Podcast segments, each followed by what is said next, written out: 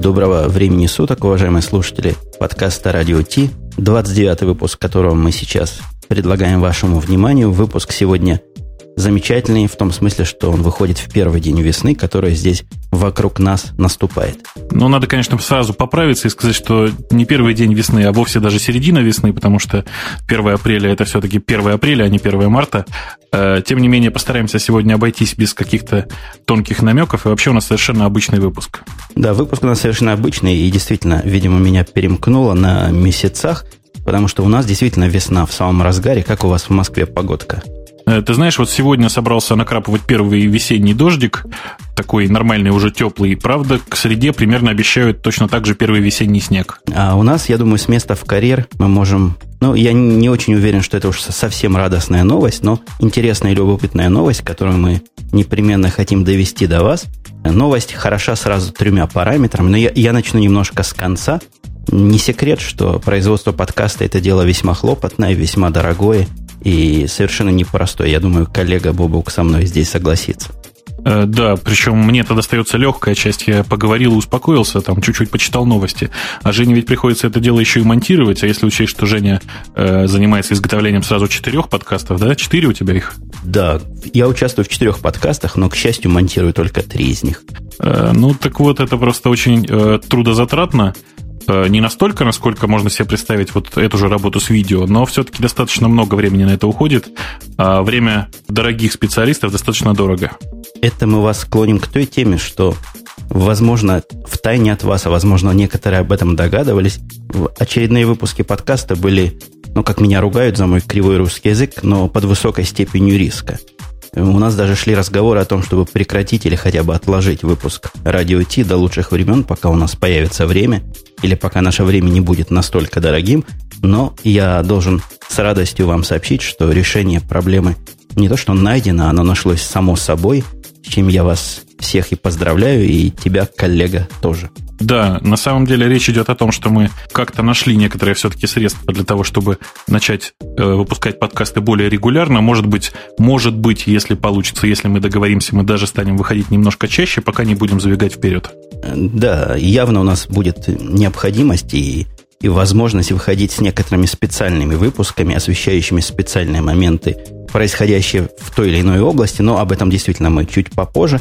А пока мы представляем нашего нового и, в общем-то, честно говоря, первого, единственного и неповторимого генерального спонсора. Да, и действительно, спонсором сегодняшнего и первого спонсируемого выпуска Radio T является компания Microsoft, которая таки не удосужилась прислать к нам нового хорошего специалиста. Тем не менее, помочь хотя бы так оказалось для компании делом чести. Я с гордостью говорю о том, что мы выдержали испытание как некоторое средство publicity, так и, в общем-то, как удобный и интересный веб-ресурс. Хочется сказать, что от этого наши новости по поводу Microsoft не станут более мягкими. Мы по-прежнему будем критиковать все подряд, в том числе и э, не только Microsoft, но и остальные компании наступает супер время. Э, и испытайте Windows Vista. Мы отлично, по-моему, проговорили только что слоган с центральной страницы Microsoft Russia. Э, я думаю, что свои деньги на сегодня мы уже отработали. Серьезно говоря, не особо пугая слушателей, я вижу в этом объективных несколько плюсов. Во-первых, та многотысячная армия наших слушателей, из которых большинство является поклонниками этой неплохой, прямо скажем, операционной системы, будет иметь возможность получать более точную оценку и более точное освещение новостей, связанных с этой компанией. Мы по-всячески будем пытаться быть объективными. Нас договор и соглашение с этой компанией никоим образом не ограничивает против высказывания своих собственных мыслей. И, в общем, мы будем продолжать их высказывать в той или иной степени с присущей нам свободой, наглостью и порою хамством. Так что оставайтесь на линии, не бросайте нас. Ничего в плохую сторону для вас, дорогие слушатели, не поменялось, и я у вас уверяю, не поменяется. Да, и как раз вот, чтобы подчеркнуть, что мы не про майкрософтовское издание, мы начнем, наверное, с новостей, не относящихся к вышеупомянутой компании. Я не могу удержаться и подивиться ленности наших с тобой гиков. Я, в общем-то, в, в других подкастах своих от слушателей ничего не прошу и никаких просьб особых не высказываю, чтобы они что-то сделали. А здесь мы высказали с тобой один раз просьбу, а не могли бы вы нам как-нибудь разработать такой как бы интерфейс. Ответов на удивление мало, действий ноль, Ну вот единственный ответ более-менее продуктивный. Попробовать использовать Google Notebook, что мы с тобой, собственно, сейчас и пытаемся сделать. Да, получается, надо сказать, не очень хорошо. То есть мы попробуем еще, наверное, пару выпусков поработать именно в таком духе, тем более, что Google Notebook вот недавно совсем обновился. Пока что очень сильно отталкивает не очень хорошая производительность на клиентской стороне. То есть очень хорошо видно, как тормозит браузер даже на мощных машинах, на крупных ноутбуках. Пока у нас ситуация, что мы загнали в Google Notebook тот самый, который обновленный вышел, всего лишь один выпуск, а когда будут все выпуски, они-то будут все на одной странице, просто разделенные частями. Я с ужасом представляю, как это будет сильно тормозить. Не то, что я догадываюсь, я знаю, как это будет тормозить. У меня есть в ноутбуке записи сотнями, буквально с несколькими сотнями элементов, и это просто языком не объяснить, насколько медленно работает. На самом деле тормоза заметны уже сейчас, несмотря на то, что у нас тут, по-моему, 20 или 30 записей суммарно, да? Да меньше, 20. Да, но если вернуться к самому Google ноутбуку, как они его называют, stylish и sexy, э, действительно он стал stylish, то есть более стильный и секси, который я даже не знаю, как перевести на русский язык, но на него посмотреть теперь стало приятно. Стал он однозначно на вид гораздо менее гиковским, хотя все-таки, мне кажется, в своей нише продуктов для сугубых гиков он все еще и остается. Да, я не могу сказать, что мне очень нравится внешний вид э, вот этого продукта, потому что этот странный желтенький цвет как-то меня раздражает, я не знаю. Я тебе, кстати, сразу поправлю. Тебе он желтенький исключительно потому, что мы работаем на разделенном ноутбуке, а если бы ты работал на своем личном, ты бы видел его, по-моему, синенького или какого-нибудь голубенького цвета. Ну вот у меня он почему-то такой слегка зеленоватый, может быть, нужно откалибровать монитор, конечно. Тем не менее, ни желтенький, ни зелененький, ни вот эти синенькие цвета меня совершенно не привлекают, и кажется, что мне не хватает каких-нибудь, я не знаю, а, красивых иконочек, чего-нибудь еще. Наверное, я как-то вырождающийся какой-то гик, ты знаешь, мне хочется, чтобы это было не только удобно, но еще и красиво. Оно действительно стало более близко по дизайну и по стилю. Во всяком случае, явно видна тенденция к другим продуктам гугловским. Похожие стрелочки, похожие элементы интерфейса везде используются. То есть это что-то по дизайну, в общем, чуть пошикарнее, чем Google Mail и чуть похуже, чем Google Reader, по-моему. Да, я бы сказал, что это нечто среднее между э, Gmail и Google Docs, или как он называется, Google Apps. А вот из полезных фич, которые явно здесь добавились, добавилась возможность добавлять комментарии какая-то у меня сегодня тавтология в языке присутствует. В общем, добавились комментарии каждой, я даже не знаю, как это назвать, каждому ноту, каждой секции этих записок. Полезная, полезная возможность, особенно когда два или больше участников работают над одними и теми же нотами. Можно меняться вот таким образом своими комментариями прямо близко к тексту самой новости. Я, честно говоря, не знаю, зачем это нужно, потому что большую часть таких вещей мы с тобой в состоянии обсудить и где-нибудь там, я не знаю, в, в в том же самом. Зачем нужно, чтобы они сохранялись? Ну, я вроде, вроде бы достаточно хороша у меня память, чтобы запомнить те мелкие вещи, которые мы с тобой обсуждаем. Кажется, что все-таки э, Google Notebook для нас это слишком какой-то слишком общий такой момент, слишком общее средство для того, чтобы было удобно. Я тут тебя вынужден вернуть к нашей прошлой где-то дискуссии, когда мы обсуждали один из файрфоксовских экстеншенов, и ты утверждал, что этот экстеншн, который хватает текста и позволяет к этим текстам делать комментарии, удобен для сетевых журналистов и всяких таких специально заточенных людей. Мне кажется, в этом смысле ноутбук тоже удобное средство, и тоже можно какие-то куски из сети выхватывать, сохранять у себя ну, практически офлайново. То есть вы не зависите от того, жив ли сайт или мертв, и рядом с этими кусками оставлять свои могучие, мудрейшие комментарии. Да, конечно, но просто я имел в виду, что нет смысла использовать комментарии именно в смысле как комментарии в блоге. То есть это просто некоторые заметки для самого себя в первую очередь. Да-да, они и не, и не систематизированы подобным образом. То есть, кто пишет комментарий, по-моему, даже и не видно. А видно просто список всех этих слов и список всех этих предложений. Просто еще одна текстовая секция, которую вы можете добавить к своим нотам. Но мне кажется, что мы с тобой осветили ноутбук. В общем, продукт в любом смысле интересен. Интересен мне он прежде всего тем, что позволяет сохранять, еще раз скажу, данные независимо от состояния основного сайта, ну, есть очень удобное этому применение. Например, мне часто приходится сохранять различные ордера, которые не являются, в общем, секретной информацией, но которые хорошо бы иметь под руками. А печатать их, потом эти бумажки находить, это должна вам целая большая проблема. тут же можно их просто-напросто сохранить и потом к ним легко вернуться в будущем. Я, честно говоря, очень узкую вижу, вижу этого нишу, действительно. Это просто средство для даже не средства закладок, да, а некоторые средства для сохранения абстрактных кусков текста, в первую очередь. Э, может быть, это удобно и полезно, тем не менее, вот я просто пугаюсь тому, что интерфейс у него такой чудовищно не гугловский. Вот что мне было бы жизненно необходимо в таком приложении, да, это необходимость работать целиком с клавиатурой, потому что перекладывать руку с э, клавиатуры на мышь я очень не люблю. И я с тобой тут согласен даже не на 100, а на 200%. И, во-первых, мы уже, по-моему, высказывали мысль о том, что хорошо бы эту штуку синтегрировать как-то с Google букмарками, чего просится самой, чего пока не сделано никаким образом. А во-вторых, конечно, управление с клавиатурой сильно бы повысило потребительские качества этого продукта. А, кроме всего прочего, есть еще некоторое количество всяких таких мелких недостатков, которые прямо сейчас ну, не дают нормально работать. А, очень хочется надеяться, что со временем это все поправится, а пока что для меня это все-таки немножко какой-то чужерод, чужеродный продукт. Ну, переходя от э, переходя от Google Notebook к более другим продуктам, у нас следующим пунктом идет, конечно, незабвенное и ожидаемое многими изделие от фирмы Apple. Это явно сомнительная новость и явно сомнительный вывод, который поступил от одного из техников фирмы Singular, но эта новость сильно обсасывалась в средствах массовой информации, хотя вот в списке нашей с тобой новостей не вошла, но я думаю, ты знаешь, о чем я говорю. Э, есть такое подозрение, что ты говоришь э, об истории э, компании Singular и продукте iPhone, и по поводу огромного количества писем и заказов, которые приходят в Singular на будущий iPhone. Ну, это так и не совсем так. Я пытался навести нас на тему о том, что вроде бы известна теперь официальная дата выхода iPhone. И эта официальная дата выхода, если мне не изменяет склероз, 11 июня – но официально она ровно настолько, насколько какой-то мальчик в техническом саппорте Singular ответил какому-то какому кастомеру о том, что следует его ждать именно 11 июня. Действительно, все это в первую очередь, конечно, слухи. Никто пока точно ничего не знает. Я боюсь, что точно этого не знает никто, в том числе и сама компания Singular. История о том, что это появится в начале июня, э, в общем, произносится эта дата не первый раз.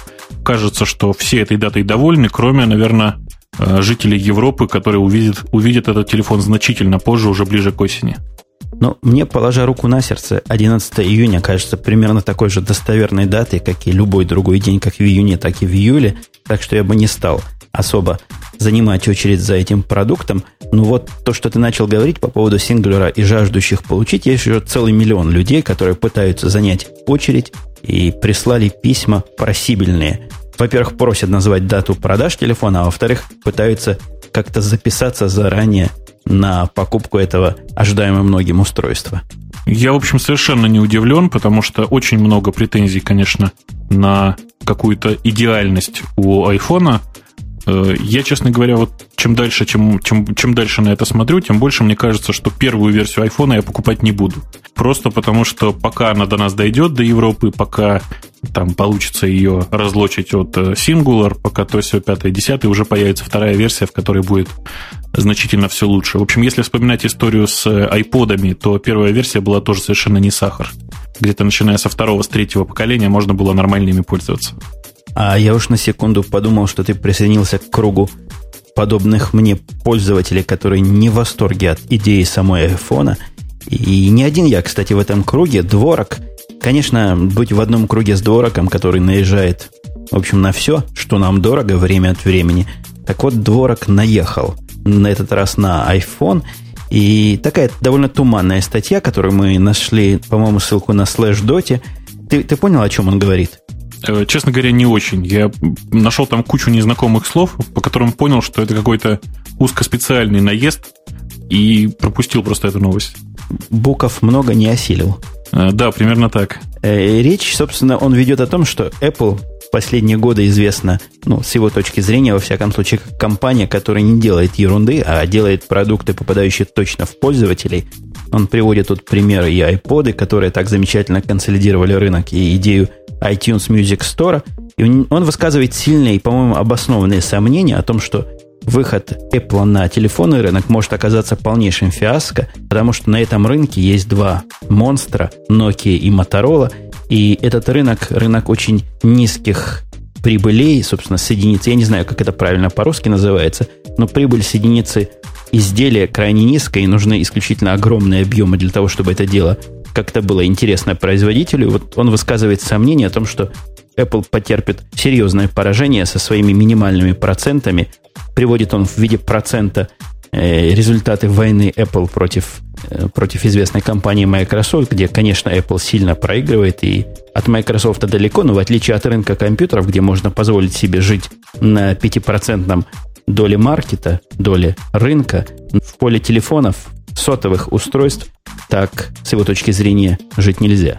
Я думаю, что Творог здесь э, не очень в курсе, как устроен рынок мобильных телефонов, потому что э, все знают, наверное, сейчас, что большая часть телефонов э, продается по чрезвычайно завышенной цене. Себестоимость многих мобильных устройств, которые продаются по 500 долларов, не превышает 100 долларов. Соответственно, чистого навара с каждого устройства там получается очень много. При этом, при этом 1%, э, доля 1% от э, всего рынка мобильных телефонов – это сумасшедшие суммы. Это просто гигантские совершенно суммы, потому что, э, в общем-то, сейчас телефон есть практически у каждого, а у некоторых и по два. А мне лично кажется, что взглянуть на рынок телефонов исключительно как на рынок хардвера не совсем точная точка зрения, потому что огромное, ну не огромное, но заметное количество денег с этого дела можно заработать разными около стоящими путями. Ну, например, я вижу себе такую ситуацию, когда Apple выпустит ожидаемое и нужное многими пользователям, например, мной устройство GPS-навигатор, к нему выпустит отдельно за деньги программу и будет все это дело продавать в комплект своему э, айфону. Ну, я, в общем, подозреваю, что так, скорее всего, и будет. Э, тем не менее, нельзя рассчитывать на то, что все будут покупать какие-то дополнительные accessories для того, чтобы нормально работать. Э, чаще всего все-таки от телефона нужна функция «позвонить». Э, в случае с iPhone речь идет о том, что в качестве второй главной функции появляется проиграть мелодию или там фильм.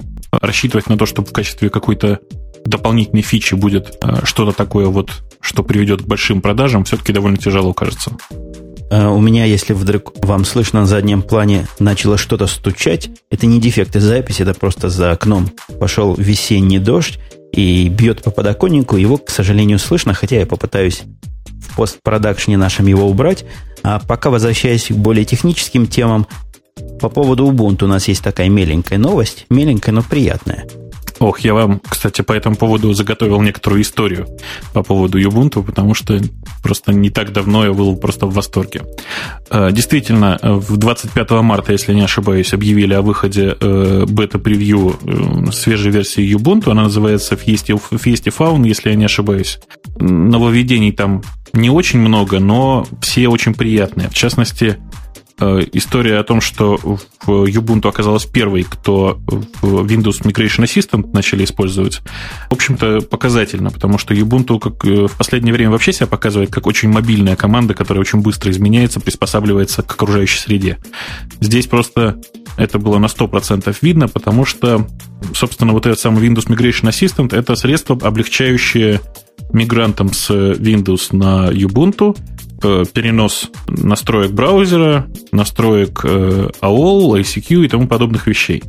Подожди, я тебя на этом месте остановлю, потому что, так сказать, не могу молчать. Ты себе видишь какого-нибудь нормального, разумного человека, который этот Windows Migration Assistant будет использовать в том контексте, что Ubuntu, как известно всем, тем, кто пробовал, и тем, кто пробовал Windows или XP или Vista – Э, в общем, понятно, что Ubuntu еще очень далеко от Windows, и какой нормальный человек будет с Windows переходить на Ubuntu? Это разве что в каких-то особо специальных профессиональных случаях надо? Э, да нет, на самом деле это бывает нужно в, самой, в самом примитивном случае. Представь себе, что у тебя есть э, твой компьютер, да, и ты решил на нем попробовать Э, поиграться вот с новой операционной системой. Ubuntu в этом отношении уникальная совершенно вещь, потому что позволяет э, загружать, собственно, э, вот этот самый инсталляционный образ просто в память в качестве LiveCD. И в этом случае Migration Assistant это, в общем, очень удобная вещь, потому что ты, собственно, никуда не мигрируешь, ты просто на временном диске у тебя образуются файлики, которые ну, практически вытащен из э, твоего э, раздела Windows. Не знаю, насколько это сейчас э, верно с лицензионной точки зрения, потому что не совсем понятно, насколько лицензионно, лицензионно честно организовывать доступ к NTFS разделу. Так вот, запусти, запустив LiveCD, запустив Windows Migration Assistant, ты получаешь на какое-то время, пока ты вот загружен с этого LiveCD, среду, в которой практически ты до этого жил. То есть у тебя настроены все закладки внутри Firefox, у тебя твой wallpaper, у тебя по-честному тобой же в свое время подключенные контакты от э, AOL Instant Messenger, и, по-моему, ну вот, в общем-то, глобально это все, конечно. Вот как раз таки позиционируется, что предложение, что идея этого Migration Assistant это создание dual boot систем, которые могут работать. Интересно как раз в другую сторону вопрос, а есть ли у них экспорт в противоположную сторону? Пользователь наигрался, наигрался Ubuntu, и теперь хочет вернуться обратно в нормальную операционную систему, и что? Э, я боюсь, что так у них, конечно, не получится, потому что Э, ребята из Ubuntu, понятно, сделали все только для того, чтобы мигрировать в одну сторону.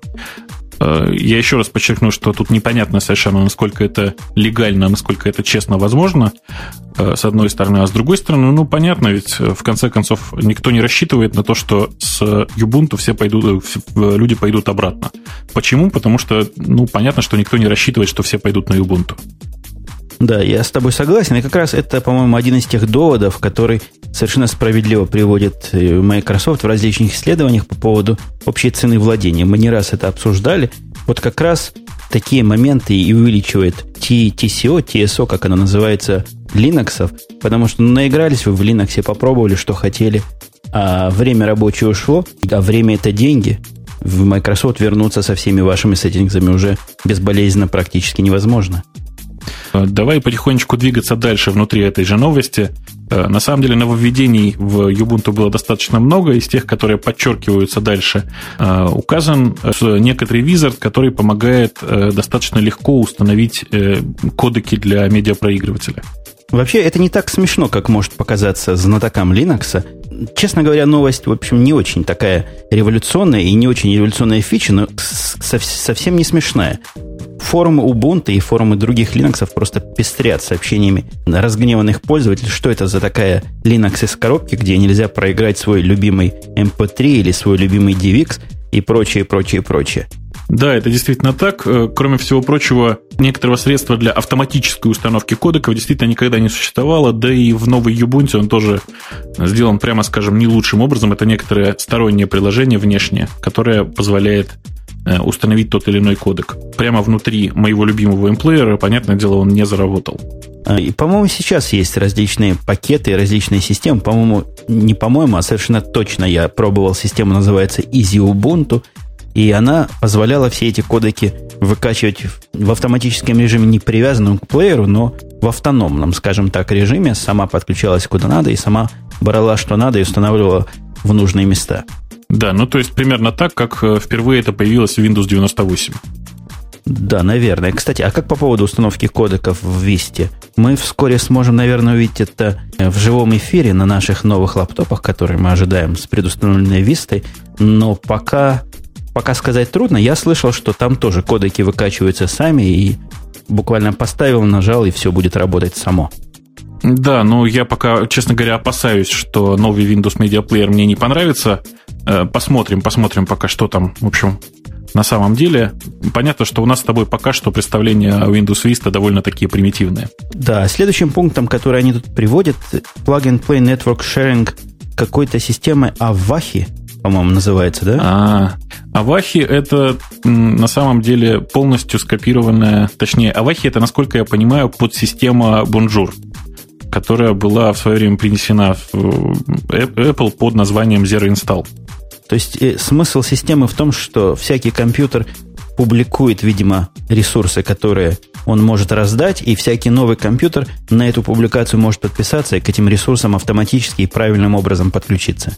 Да, это примерно оно и есть. Это то, что в свое время было в э, NetWare встроено в IPX. Из-за того, что вследствие того, что Ubuntu 7.4 построена на ядре 2.6.20, совершенно очевидно, что и KVM является частью этого всего дела. KVM, я сразу оговорюсь, это не Keyboard Video маус-переключатель, а это kernel-based virtual machine support. Да, это некоторая система, которая позволяет достаточно легко реализовывать виртуальные среды для, собственно, эмуляторов э, виртуального программного, э, программного и аппаратного обеспечения. На самом деле, что это означает для обычного пользователя, что QEMU, который в последнее время стал одним из самых популярных open-source эмуляторов аппаратного обеспечения, теперь работает несколько быстрее, прямо скажем, ну, я думаю, что примерно на два порядка. Кстати, по поводу скорости, я думаю, ты тоже попадал на эту статью прошла, по-моему, по OS News сайту прошла статья с результатами исследования скорости работы виртуальных машин. Они исследовали исключительно коммерческую версию VMware сервера и пытались под VMware сервером устанавливать под одним Windows дополнительные Windows и смотреть, насколько медленнее или быстрее эти виртуальные машины будут работать. Они пришли к выводу, что AES работает на 40% хуже под VMware. Ну, я, в общем, не удивлен, потому что все-таки VMware э, очень сложная система, она реализует достаточно большую часть аппаратного обеспечения в э, той версии, которую я недавно смотрел, если ты помнишь, под OS X, там вообще еще и э, реализованная эмуляция OpenGL карты, что само по себе, в общем, довольно удивительно. Так что ничего тут удивительного нет. Мне показалось удивительный график. Они представили на обозрение всеобщий график загрузки, и график загрузки не под VMware, а в жизни – загрузки этого веб-сайта, управляемого ISS, был вполне предсказуемый. То есть там до 400 юзеров у них шла такая кривулька почти, почти линейная, а потом пошел резкий всплеск. Ну, понятно, какие-то ресурсы закончились, и стало все плохо. Картинка известная, картинка никого не удивляет, а вот под VMware график выглядел несколько иначе. Где-то на 100 юзерах начались прыжки вверх-вниз, и примерно на тех же 400-600 ушел график вверх. Вот эти прыжки вниз-вверх мне не очень понятны. Где тут собака порылась и почему вдруг стало то хуже, то лучше, это выглядит как какой-то где-то баг или где-то неправильная настройка или еще чего-то. Я думаю, что там действительно, в общем, не было специалистов из компании VMware, и никто не мог им помочь настроить э, то, что они настраивали сами. И вот этим как раз обуславливаются вот эти странные прыжки. В Ubuntu 7.04, возвращаясь к Ubuntu, вместо э, Бигла, или, скажем, в дополнение к Биглу, но как основная система поиска, стоит некий трекер. Я, признаюсь честно, ни Бигла, ни трекера не видел и никогда не пытался ничего ими искать. У тебя есть какая-то информация из первых рук по их поводу? Если очень вкратце, то Beagle – это система аналогичная Spotlight или MSN Search десктопному, а трекер – это очень простая система, которая позволяет на файлы или приложения навешивать теги. И потом, соответственно, просто по тегам искать.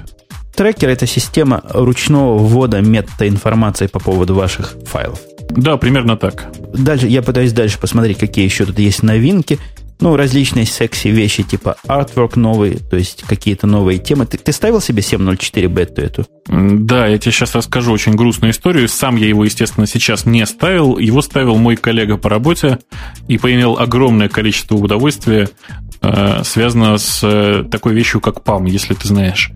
Э, собственно, PEM – это система авторизации, позволяющая такие э, использовать разные совершенно системы, разные схемы авторизации, разные модули, и самонаписанные в том числе, и, понятно, написанные другими разработчиками. Главная проблема, с которой мы споткнулись в этот раз, заключалась в том, что при, собственно, установке системы э, Ubuntu честно, радостно предложила. Смотрите, вы живете в среде, где настроено много Windows серверов. У нас действительно есть внутри офиса Active Directory сервер. И Ubuntu честно спросила, а почему вам не подключиться к нему? И радостно согласившись, мы поставили модуль э, WinBind, который, соответственно, должен был привязать нас к этому Active Directory.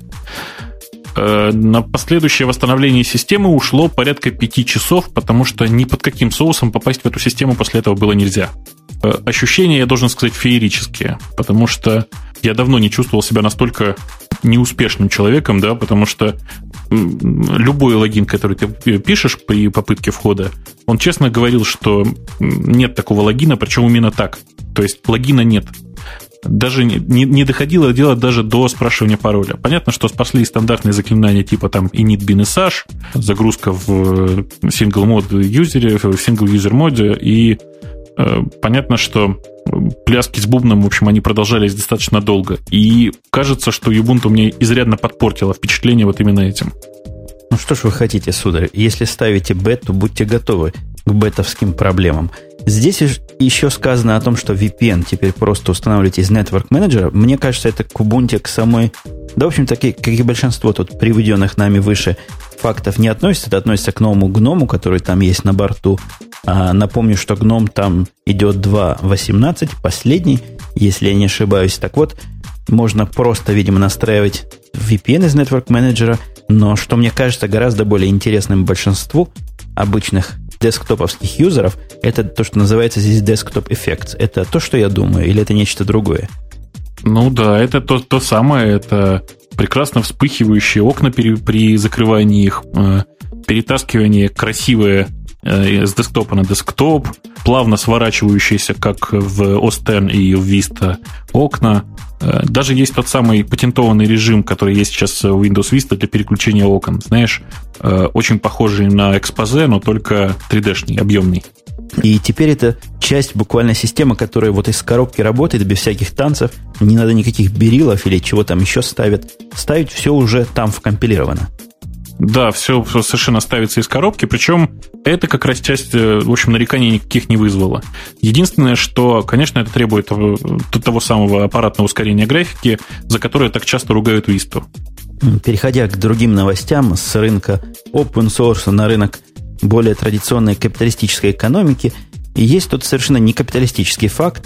Еврокомиссия творит абсолютный беспредел, естественно, в Европе. Еще бы Еврокомиссия творила беспредел в других местах – и дала компании Microsoft всего лишь три недели. На то, чтобы внести некоторые разъяснения по поводу своей неторопливости, цитирую. Э, речь в данном случае идет о решении по результатам антимонопольного разбирательства, которое прошло в 2004, по-моему, году, в 2005. Признали Microsoft тогда виновную в нарушении действующего антимонопольного законодательства. Если я не ошибаюсь, подобный процесс закончился ну, очень частичным и очень условным успехом здесь, в Штатах, который был раньше.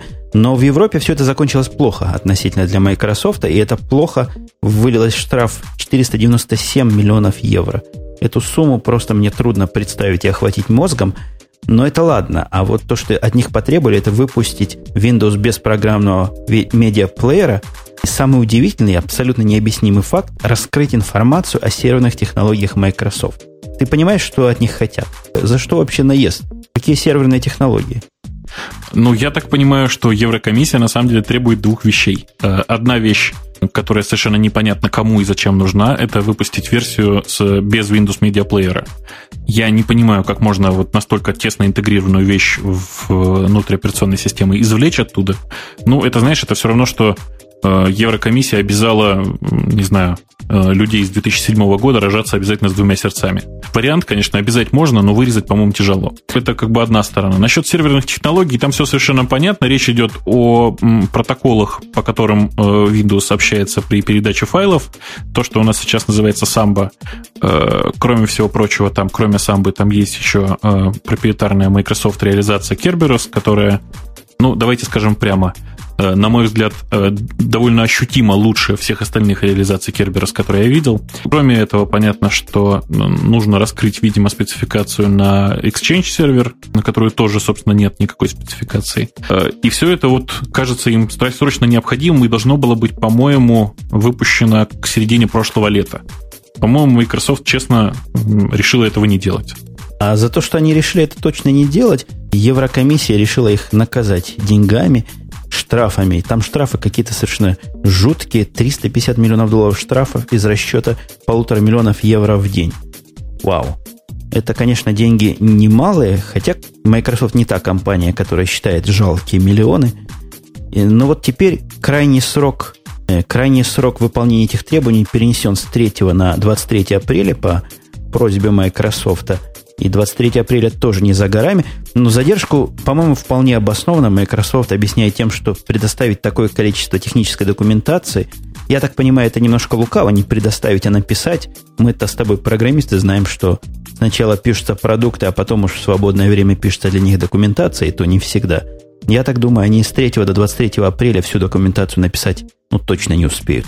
Ну, я бы вообще, честно говоря, на месте компании Microsoft просто взял бы э, те исходные тексты, э, которые реализуют непосредственно протоколы общения, и просто честно выложил бы их, потому что, ну, мне кажется, это достаточная вещь э, для того, чтобы сказать, это документация. Э, никто же, в общем, никогда не требовал техническую документацию в каком-то там определенном формате. Да, идея выкладывания текста на обозрение этой самой Еврокомиссии, конечно, им бы как серпом по одному месту дало. Я себе представляю с ужасом, какое количество специалистов они бы должны были нанять для того, чтобы в этом во всем разобраться. Но есть и прецедент, когда программы с выложенными до этого исходными текстами вполне себе цветут и пахнут. И это я нас с тобой клоню к MySQL, который в своем цветении и, и увеличении положительного запаха вырос до 25%. Я, честно говоря, удивлен, что такая, такая маленькая цифра, потому что э, сейчас везде, где я не, не посмотрю, везде используется MySQL. Редкое исключение вот из правила «везде используется MySQL» это местами используется Oracle. Э, есть еще, понятно, некоторое количество других баз данных, которые кажутся распространенными. Практика показала, что практически их на рынке и вовсе-вовсе и нет. Ну, MySQL это просто стандартный и непокабелимый, непоколебимый элемент э, технологии или инфраструктуры LAMP, в которую входит, как известно, Linux, Apache, MySQL и PHP, и везде в этой связке MySQL гордо фигурирует, и не только в таких сомнительных продуктах, которые написаны на PHP, фигурирует MySQL, но и в многих действительно серьезных вещах и в серьезных тяжелых приложениях. Я не знаю, ты используешь MySQL для больших каких-то вещей? Ну, как сказать, пол Яндекса крутится на MySQL. Не то чтобы у нас поисковые какие-то вещи там хранятся, нет, но большая часть вот пользовательских сервисов, они используют, конечно, MySQL. Но мы тоже не используем особо MySQL для очень тяжелых вещей, но опять же, тут все относительно. Я как раз перед записью подкаста окинул взглядом одну из наших баз данных и насчитал в нескольких таблицах более 2 миллиардов записей. Все это прекрасно живет под MySQL, и никаких проблем ни со скоростью, ни с загрузкой, ни стабильностью. Проблем со стабильностью я вообще ни разу не имел с пятой версией MySQL, после того, как я ее правильно настроил и правильно с ней обращаюсь. Я, в общем, доволен этой базой данных по-всякому. Ну, я от себя должен сказать, что, конечно, никакие разработки э, с MySQL в области биллинга или чего-то относящегося к деньгам мы, конечно, никогда не делали, и я боюсь, что никто их не делает, потому что э, просто банально сторот процедур не хватает. Тебе тут скажут, что есть у них способ внесения туда схемы, или как это у них называется, я это не использую, но движка, да, движка, который позволяет э, процедуры там писать и хранить. Э, это, мягко говоря, не очень удобно. Я просто довольно активно слежу за состоянием MySQL. И должен сказать, что пока что та, та ситуация с триггерами и внутренними функциями, которые можно использовать э, для там, реализации сторит процедур на каких-то языках, они довольно слабо пока развиты, и не сказать, что очень стабильно работают. Поэтому в тех местах, где нужны какие-то сложные вычисления, там, конечно, есть только два варианта. Либо Oracle, либо MS SQL. Э, понятно, что чаще всего сейчас используется Oracle просто банально потому, что он дешевле. Я думаю, ты имел в виду чаще используется MS SQL, потому что он банально дешевле и заметно дешевле, а Oracle заметно дороже, особенно при их странной концепции пересчета цены продукта на количество процессоров и, по-моему, даже ядер. Вот, это потому, что ты на самом деле никогда, наверное, серьезно не покупал Oracle. Дело в том, что у компании Oracle страшно гибкая, общем, процедура покупки. Зачастую, если Oracle заинтересован в том, чтобы ты купил, там, я не знаю, Oracle на свои 20-30 э, серверов, они пойдут э, на то, чтобы, не знаю, опустить тебе цену в 10 раз, например. Как тебе? Мне прекрасно, и у меня Oracle есть бесплатный и неограниченный. У нашей компании есть такая сайт-лицензия на Oracle. Мы можем его ставить в любых конфигурациях и в любых количествах, и всякая установка Oracle с точки зрения корпораций снижает вот эту общую стоимость владения. И меня сильно пытаются пинками перегнать даже в тех местах, в которых мне как бы не очень надо, с MySQL и других баз данных – на Oracle, вот исключительно по финансовым соображениям, я пока сопротивляюсь, хотя уже пытаюсь Oracle использовать в новых наработках, в новых продуктах, в которых я бы вполне мог использовать и MySQL. Ну, собственно, меня MySQL как средство для хранения данных вполне себе устраивает. Э, понятно, что это не средство разработки, а именно просто хороший удобный storage. Поэтому я действительно очень не удивлен, возвращаясь к тому, что 25%, э, и больше того удивлен, что так мало. Мне казалось, что значительно больше. У нас есть пара гиковских новостей, таких уж совершенно крутых хакерских новостей в загашнике. Как тебе название Delphi для PHP звучит? Да, это очень гиковская новость, я с тобой согласен. Просто все гики срочно сейчас бросятся покупать Delphi for PHP. Э, действительно, новость совершенно забавная. Я э, с интересом прочитал о ней, по-моему, в десятке, наверное, разных изданий, в том числе и совершенно не технических. Э, на самом деле речь идет всего лишь о том, что появилось некоторое средство, которое очень сильно напоминает Delphi для десктопа, но позволяющее разрабатывать веб-странички на PHP. Я, когда зашел на эту новость, прочитавший эту новость где-то и зайдя на этот сайт, я, честно говоря, искал дату новости, потому что не мог поверить, что это не первоапрельская шутка. И нету даты на странице, нет никакой даты на странице. Это, видимо, настоящий продукт, который, наверное, можно купить. Тут цена написана где-то на это произведение. Да, где-то цена была, я ее, честно говоря, видел. Сейчас я попробую ее поискать, а ты расскажи немножко дальше. Я вот зашел на этот сайт, и тут перечислены главные причины, почему бы вам это надо было купить ну, сильное, конечно, средство объединить самые крутые недостатки Delphi и PHP в одном флаконе. Это, это смелая идея.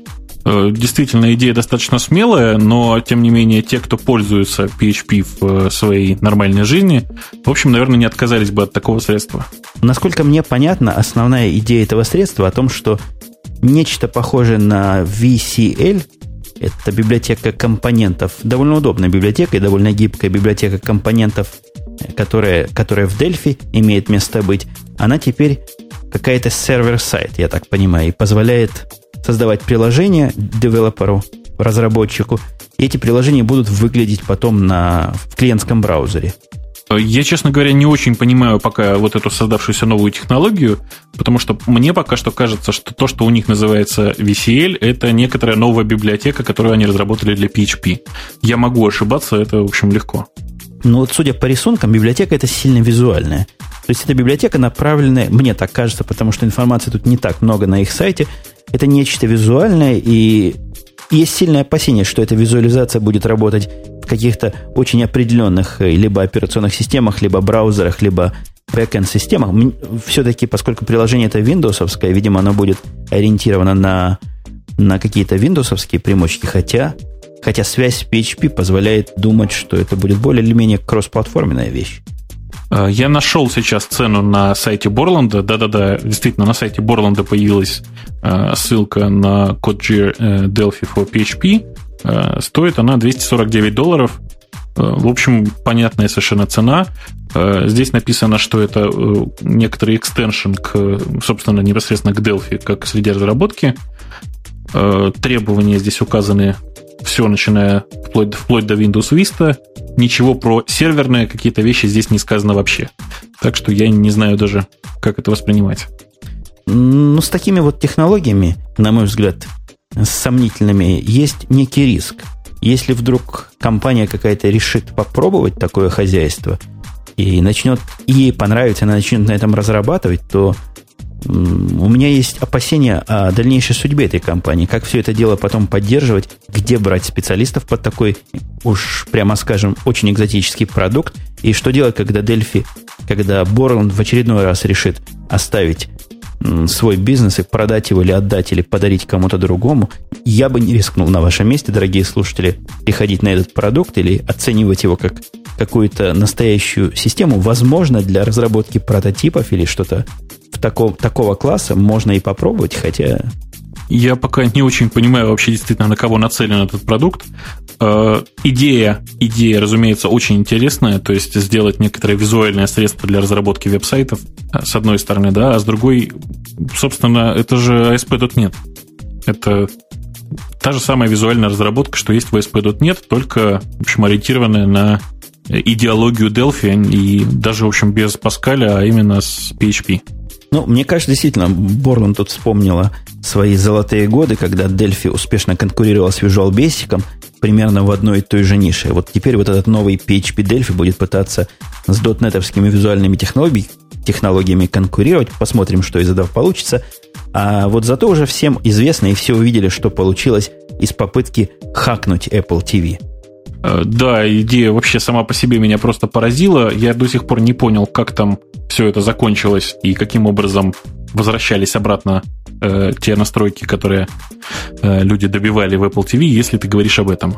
И я говорю о том, что как счастливый владелец Apple TV могу подтвердить. Во-первых, я могу сказать точно, что блок питания внутри. Мы с тобой в прошлый раз обсуждали это. Во-вторых, могу добавить, что, что присутствие блока питания внутри, я не знаю, только ли его присутствие или какие-то другие причины приводят к сильному нагреву устройства, оно просто горячее. Вот такое горячее, как бывает очень горячий ноутбук. Но при этом функционирует так, что меня это не очень волнует. А в-третьих, могу подтвердить, что есть действительно USB-порт на котором написано для сервисных приложений только.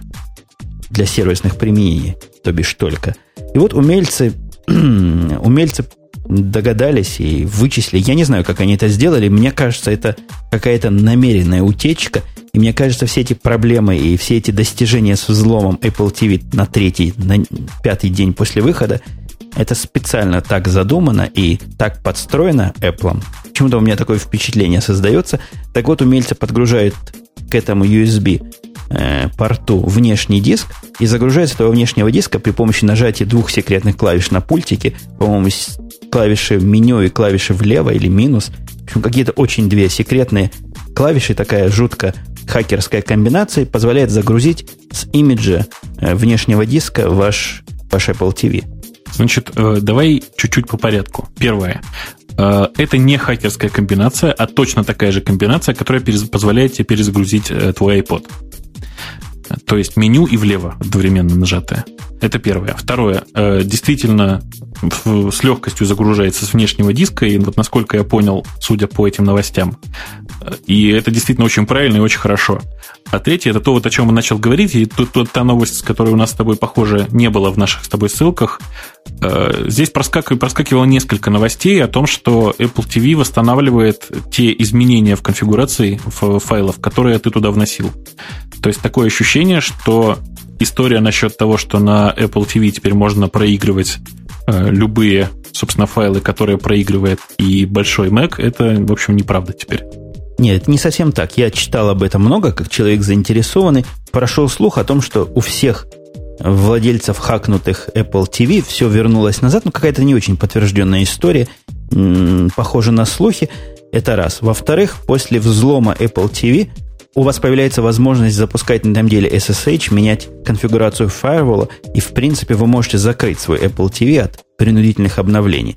Э, это был факт явно пришедшего извне обновления и сброса э, Apple TV на Factory Settings. Это раз. Во-вторых, вот возвращаясь к истории загрузки с внешнего диска, стыдливая такая немножко история, потому что она умалчивает о том, что для того, чтобы загрузиться с внешнего диска, нужно где-то взять имидж этого самого загрузочного диска, что является, на мой взгляд, уж совершенно бесспорным, незаконным фактом, нарушающим что попало. А, да почему, собственно? У меня есть э, моя честная лицензионная копия э, OS X, которая установлена на мой iPod. Уж простите за подробности. В качестве внешнего диска. И никто не может мне запретить э, загружать любой компьютер с этого iPod. Конечно. Но вопрос, где ты такой хитрый и умный взял вот эту самую копию? Она тебе в комплекте не шла? То есть, либо ты открыл свое устройство, вынул из него диск, тем самым нарушил гарантию и нарушил соглашение, либо пошел, как э, более хитрый и умный в интернет, и нашел уже сделанный кем-то подобный образ. Вот этот шаг, когда ты пойдешь и найдешь, мне кажется, совершенно незаконно и нарушает все на свете. Да, конечно. Но на самом деле я тут ничего совершенно не нарушал, потому что э, процесс очень простой. Если во время запуска инсталляционных образов, э, собственно, OS X, ты держишь нажатой кнопочку Option, то она тебе позволяет выбрать, э, подгружать ли, э, собственно, FireWire устройство э, и разрешить ли устанавливаться на него. После этого ты честно, совершенно без всяких проблем устанавливаешься на свой iPod в качестве загрузочного диска. Как-то мудрено все это, но я надеюсь, наши слушатели хватило им соображения понять, куда ты клонишь, а я предлагаю перейти к очередной теме. Какую, какую мы выберем очередную-то поближе туда уже к концу? Поближе к концу, поближе к концу, я думаю, я думаю, я думаю, надо подкинуть монетку. Я предлагаю указать справедливо, но жестко на недостаток фирмы, которую мы с тобой хвалили не раз, и, в общем, относимся к ней положительно, фирма HP. Они вообще совсем ум потеряли. А, я чего-то не очень понимаю, к чему ты клонишь.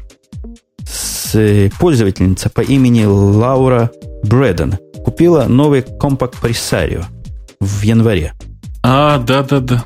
Ну вот она купила этот самый компакт э, в январе, и ей мальчик в продаже сказал, что этот компакт Linux Ready. То есть можно на него установить Linux, не будет никаких проблем с драйверами. Вот она и установила Ubuntu. Такая у нее странная мысль возникла. Через несколько недель у нее появились проблемы аппаратного характера э, с клавиатурой. Ну, мне в страшном сне трудно себе увидеть связь между проблемами с клавиатурой и переустановкой операционной системы. И, естественно, она захотела починить свой, свое устройство, на что и HP гордо или нагло сказала, что, извините, в случае установки других операционных систем, например, Linux, мы не можем продолжать поддерживать гарантийное обслуживание вашего устройства? А, я должен сказать, что я просто недоумеваю по этому поводу. Э, вообще, какая связь может быть между программным и аппаратным обеспечением в этой области? Как можно, я не знаю, аппаратно разрушить клавиатуру с помощью программных средств? Мне вообще как-то непонятно пока. А, тем не менее, э, должен сказать, что компания HP в этом отношении совершенно в своем праве, потому что э, действительно такой э, момент, он вполне может быть, да, если в условиях договора при покупке было указано, что гарантия теряется, значит, гарантия теряется, с этим ничего не поделаешь. Я в свое время действительно сильно удивлялся подобному соглашению. У нас в фирме есть точно, такая же, точно такое же положение, что компьютеры, на которых Linux установлен даже второй системы, не являются предметом гарантийного внутреннего обслуживания. Но как-то к этой мысли я уже привык, и у нас есть специальный трюк. Мы для лаптопов, которые деловские время от времени ломаются, имеем запасные диски, и показываем, собственно, техникам эти лаптопы с этими запасными дисками, и все в порядке. Это не так смешно, как, как звучит, потому что я видел, как техники деловские, которые приходят из Dell и тоже требуют установленные Windows, проверяют. Они полностью, все их процедуры проверки заточены на ту установленную операционную систему, и им просто не хватает квалификации это дело проверять как-нибудь иначе. Это-то понятно. Есть еще, еще же одна проблема. Зачастую аппаратное обеспечение под разными операционными системами ведет себя по-разному. И я довольно часто видел ситуацию, в которой, э, например, процессор под Linux перегревал, перегревался, а под Windows нет. И что самое страшное, бывает ведь и наоборот, когда под Windows он э, перегревается, а под Linux нет. И как, как вести себя вот в этой ситуации непонятно. Как доказать э, кому-то там, то есть человеку, который в общем, ожидает увидеть здесь Windows, что под моим Linux ваш десктоп перегревается и начинает перезагружаться. Но, насколько я понял, в случае конкретной Лауры, которая нас навела на эту скандальную новость, она не то чтобы потеряла гарантию, она имеет возможность гарантию вернуть, если переустановит там обратно Windows каким-то образом без клавиатуры, я уж не знаю, как она это будет делать, и представит компьютер, возвращенный к factory defaults тогда его, возможно, даже и починят.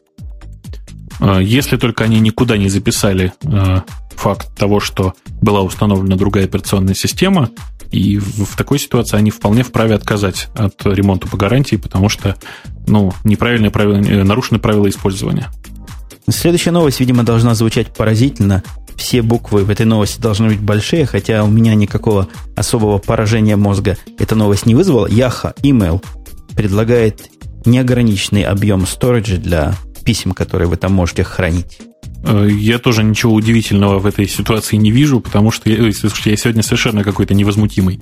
Так вот, я ничего сегодня в этой э, ситуации удивительного не вижу, потому что никаких технических проблем для того, чтобы дать э, пользователям бесконечных объемов ящики, на самом деле не существует. Большая часть Э, причин, по которым большая часть почтовых сервисов не дает большей части пользователей э, использовать бесконечные почтовые ящики, они чисто психологические эти причины. Потому что если всем торжественно объявить, дорогие друзья, у вас ящики бесконечные, то я, например, для теста обязательно перешлю себе пару, я не знаю, э, там DVD-дисков для того, чтобы посмотреть, что он действительно бесконечный. Нет, ну ты понимаешь, что против таких умников и Yahoo, хотя это как-то явно не фигурирует, и другие провайдеры, которые дают очень много места, как бы дают очень много места для почты, они принимают свои меры. Ну, например, объем вложения будет ограничен каким-то каким смешным 50 мегабайтами. Я посмотрю, как ты будешь бить свой DVD или HDDV на 2000 кусков и посылать их себе на e-mail. знаешь, это очень просто делается с помощью команды split и команды mail. Это исключительно для того, чтобы проверить максимальную емкость этого ящика. Но все-таки, возвращаясь к реальности, таких умников и таких наглых лиц будет не так уж и много. И действительно, объявление бесконечности и объявление, например, 4 гигабайт или 2 гигабайт, мне кажется, очень близкие по практическому смыслу. Как большинство пользователей не исчерпывают эту бесконечность, точно так же они не исчерпывают те самые 2,8 гигабайт, которые сейчас дает Google. Э, да, совершенно верно. Больше того, э, ни Яндекс, ни Mail.ru, ни никто, по-моему, из крупных бесплатных почтовиков в России на самом деле тоже никаких ограничений уже не вводит. По-моему, у всех есть такая кнопочка «Добавить мне еще сколько-то места в диск, э, на почтовом ящике». И все, что тебе нужно сделать, это изредка зайти и нажать эту кнопочку. Ну, справедливости ради, и, положа руку на сердце, надо вспомнить, что в 2004 году, в не так далеком 2004 году ситуация была совершенно другая, Тогда Yahoo Mail тоже круто звучал со своими 4 мегабайтами бесплатной почты, в то время как Hotmail предлагал 2 мегабайта, а вот вышел Gmail и предложил 1 гигабайт, что по сравнению с этими мегабайтами, понятно, вообще совершенно другой порядок. Теперь, конечно, все уже потянулись за Gmail, но Gmail был, несомненно, здесь первым пионером, лидером и кем хотите. Я думаю, что Gmail просто сдвинул дело с мертвой точки, потому что, повторюсь, никаких технических проблем здесь очень давно уже нет. А, ну и, конечно, не стоит переоценивать Gmail как а, крупного продавца почты, как его многие представляют. Дело в том, что количество почты, проходящей через Gmail, даже в России, где его очень сильно любят, оно, в общем, довольно мало. Последняя новость у нас есть.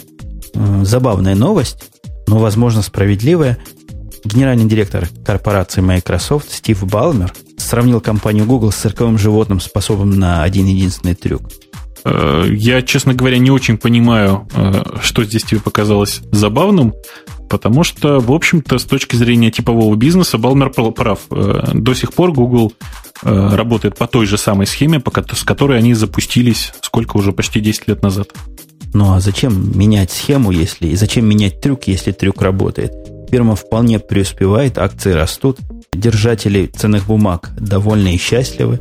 В чем, собственно, в чем, собственно, криминал? Выполнять тот самый трюк еще раз, еще раз, еще раз. А, ты знаешь, на самом деле здесь можно очень долго спорить, потому что, насколько я понимаю, Google непосредственно сам по себе приносит не так много денег. Э, большая часть этих денег, она уходит на развитие.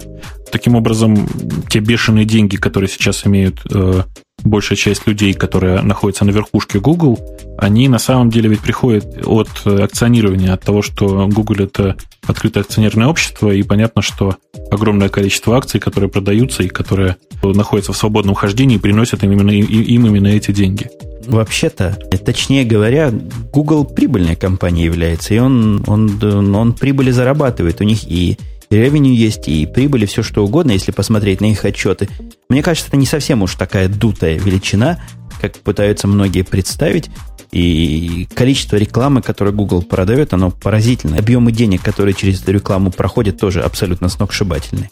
Э, да, все верно, все так, но кажется, что даже несмотря на это, все-таки э, эта сногсшибательность не покрывает тех бешеных миллиардов, которые оценивает сейчас Google. Ну, возможно, и так. Мы все во всяком случае, старшее поколение наших с тобой слушателей были уже свидетелями ситуации, когда компании на вид и по деньгам звучащие громко и красиво в один день упали на сотни процентов. Я вот пытаюсь в этом, в этом нашем списке что-нибудь найти на прощание. Есть у нас какая-нибудь прощальная тема? Ни одной перечислительной темы я не вижу сегодня. А я думаю, что, в общем, и не надо. Ничего страшного мы переживем, и слушатели переживут тоже. Пора потихонечку э, закругляться. Напоминать всем, что сегодня у нас прошел 29-й выпуск подкаста «Радио Ти». Э, первый выпуск спонсируемой компанией Microsoft. Э, с той стороны океана был Евгений Упутун из Чикаго. А с этой стороны океана был, как обычно, Бобок из Москвы. На этом мы с вами прощаемся. До следующей недели. До следующих встреч, да.